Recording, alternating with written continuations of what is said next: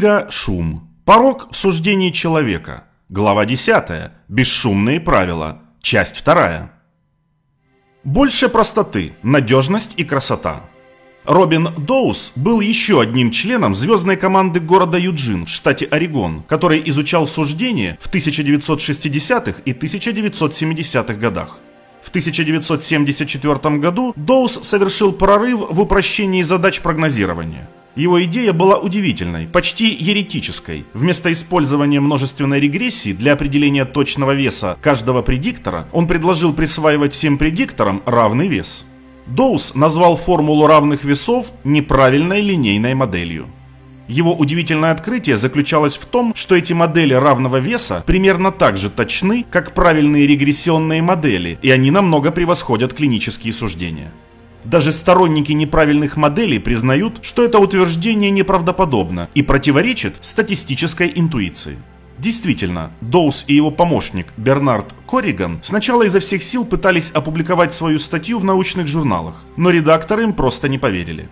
Если вы вспомните пример о Монике и Натали из предыдущей главы, вы, вероятно, верите, что одни предикторы имеют большее значение, чем другие. Например, большинство людей дали бы большее значение лидерству, чем техническим навыкам. Как может прямое невзвешенное среднее точнее предсказывать чей-то успех, чем тщательно взвешенное среднее, или быть лучше суждения эксперта?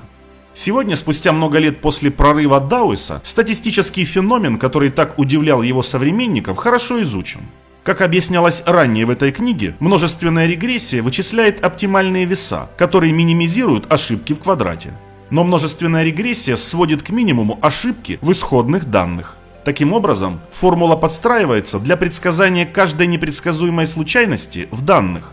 Например, если в выборку входят несколько менеджеров, обладающие высокими техническими навыками и показавших исключительно хорошие результаты по несвязанным причинам, модель будет преувеличивать вес технических навыков. Проблема в том, что когда формула применяется за пределами выборки, то есть когда она используется для прогнозирования результатов в другом наборе данных, значения весов уже не будут оптимальными. Простой случайности в исходной выборке больше нет именно потому, что они были случайностью. В новой выборке менеджеры с высоким рейтингом технических навыков не все суперзвезды. А в новой выборке другие случайности, которые формула предсказать не может. Правильная мера прогнозируемой точки модели – это ее эффективность в новой выборке, называемая перекрестно-проверочной корреляцией. По сути, регрессионная модель слишком эффективна в исходной выборке, а перекрестно-проверочная корреляция почти всегда ниже, чем в исходных данных. Доус и Корриган сравнили модели равного веса с моделями множественной регрессии, с перекрестной проверкой, в нескольких ситуациях. Один из их примеров включал прогноз среднего балла за первый год 90 аспирантов по психологии в университете Иллинойса с использованием 10 переменных, связанных с академической успеваемостью. Результаты тестов на способности, оценки в колледже, различные оценки, даваемые коллегами, например, экстраверсия, и различные самооценки, например, добросовестность стандартная модель множественной регрессии достигла корреляции 0,69, которая снизилась до 0,57. PC равен 69% при перекрестной проверке. Корреляция равновесной модели со средним баллом первого года обучения была примерно такой же – 0,60. PC равен 70%. Подобные результаты были получены во многих других исследованиях. Больше всего потеря точности была при перекрестной проверке, когда исходная выборка мала, потому что в маленьких выборках случайностей больше. Проблема, на которую указал Доус, состоит в том, что выборки, используемые в исследованиях в области социальных наук, обычно настолько малы, что исчезает преимущество так называемого оптимального взвешивания. Как незабываемо выразился статистик Ховард Уэйнер в подзаголовке научной статьи о правильном весе, это не имеет значения. Или, говоря словами Дауэса, нам не нужны модели более точные, чем наши измерения. Равновесные модели дают хорошие результаты, потому что они не подвержены случайному отбору в выборке. Непосредственное невысказанное утверждение работы Дауэса заслуживает широкой известности. Вы можете делать достоверные статистические прогнозы без предварительных данных о результате, который вы пытаетесь предсказать. Все, что вам нужно, это набор предикторов, которые будут коррелировать с результатом.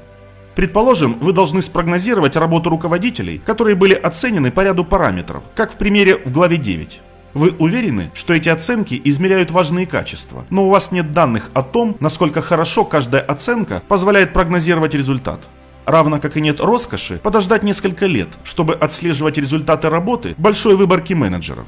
Тем не менее, вы можете взять 7 баллов, провести статистическую работу, необходимую для их равного взвешивания, и использовать результат в качестве своего прогноза. Насколько точна была бы эта модель равного веса? Ее корреляция с результатом будет 0,25. PC равен 58%, что намного превосходит клинические прогнозы. R равен 0,15. PC равен 55%. И, конечно, эта модель очень похожа на модель регрессии с перекрестной проверкой. И она не требует никаких дополнительных данных, которых у вас нет, или каких-либо сложных вычислений. Используя фразу Дауэса, которая стала мемом для тех, кто изучает суждения, в равных весах есть здоровая красота. Последнее предложение эпохальной статьи, в которой была представлена эта идея, предлагало еще один содержательный вывод. Вся уловка в том, чтобы решить, на какие переменные смотреть, а затем понять, как их добавить.